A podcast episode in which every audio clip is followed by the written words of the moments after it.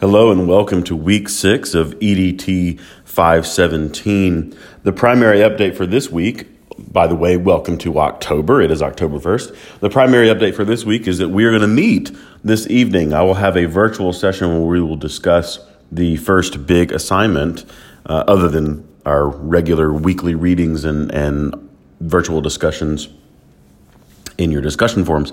We will be talking about completing the literature review assignment uh, and how that is structured with deadlines and dates and due dates and topics and and I'll give a little bit of a preview of how to complete your uh, your research search or your you're searching for articles. I'll also do an, a separate recording of of a screencast so that you can get a little bit more uh, background on that. A couple of people have already reached out to me about this assignment, so I know that there are those of you who are are uh, going ahead and and moving forward on on putting this together.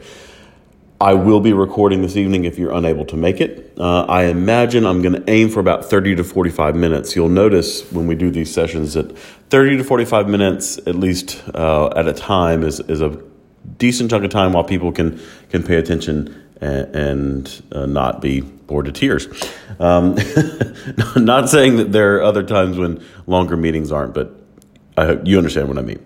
You've got your typical reading for the week uh, focused on chapter four. Finally, we've been we've building up to the the unveiling and, and revealing of uh, universal design for learning, and finally this week we're going to really unpack what uh, we've been uh, getting working towards with all of the research and the brain networks and et cetera. Uh, and you're going to have, I believe, four no, I lied. You're going to have um, three discussions two that are going to be completed in your color groups, and one completed in your whole group.